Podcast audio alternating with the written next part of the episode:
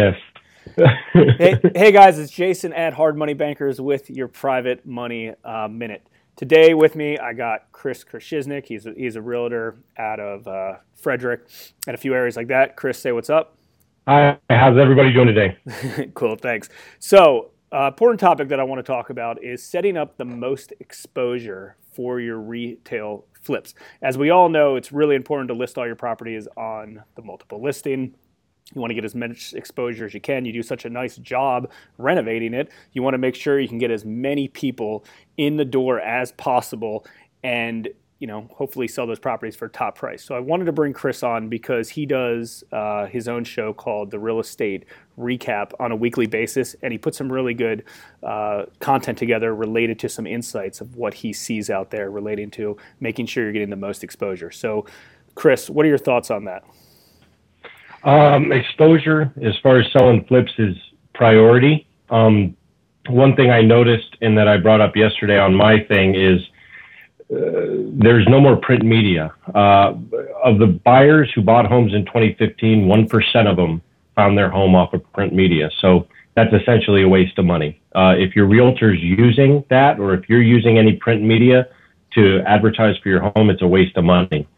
44% of the buyers found their um, found the property that they bought on an electronic device on the internet, uh, and the majority of that is on a mobile device or a tablet.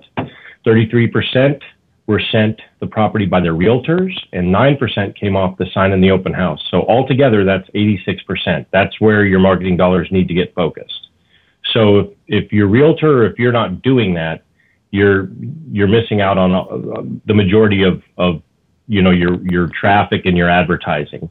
Um, what's really important, what I was going to say is you have to have a, a, good virtual tour with 30 or more pictures. And um, remind me of the other one I was going to bring up. Oh, the website website statistics. All of these electronic devices, all of the virtual tour, the Realtor.com, Zillow.com, all of those extra um, add-on features that realtors can kind of pay extra for to get uh, advanced placement. They all come with website tracking, and and so you guys can have your realtor send you the website statistics, and you'll see your traffic. And then when buyers tire of it, your website views go way down that's where you know you probably should do something to change either the marketing or the price or something.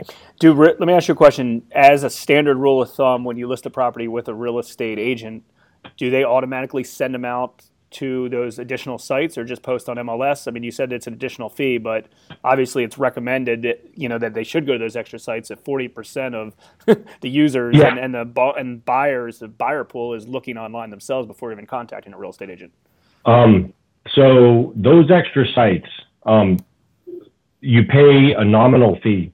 Uh, it's it's paltry compared to what our newspaper ads used to be, okay, and what our like home magazine ads used to be. But you pay a little bit extra extra money to be an advanced agent, not be an agent to receive the leads, but to be an agent to get exposure for your listings. Okay, it's it's menial. It's a it, it if you spread it out over the year, it's next to nothing, okay? And it's a service you should really provide for your clients. But uh, that puts you ahead of all the other listings in one way or another. They they try to promote yours a little more. I would I don't know how many realtors are doing it, but uh, I don't. If if your realtor's not, that's yeah, probably exactly. error. Cool. Yeah, exactly. Okay, so just to recap to everybody, you need the most exposure you can. You already did such a nice job on this property that you obviously need to be able to sell it for top dollar. In order to do that, step one, reach out to your real, your real estate agent if you're not a real estate agent yourself. Step two, ask them to make sure that it's not just on MLS, but it's getting posted on additional sites because we know 40% of buyers are just looking at those sites first before they go um, and even reach out to their realtor. Number three, make sure your realtor is giving you real lifetime statistics. So there's data telling you if your price is right, if your price is wrong, and things like that.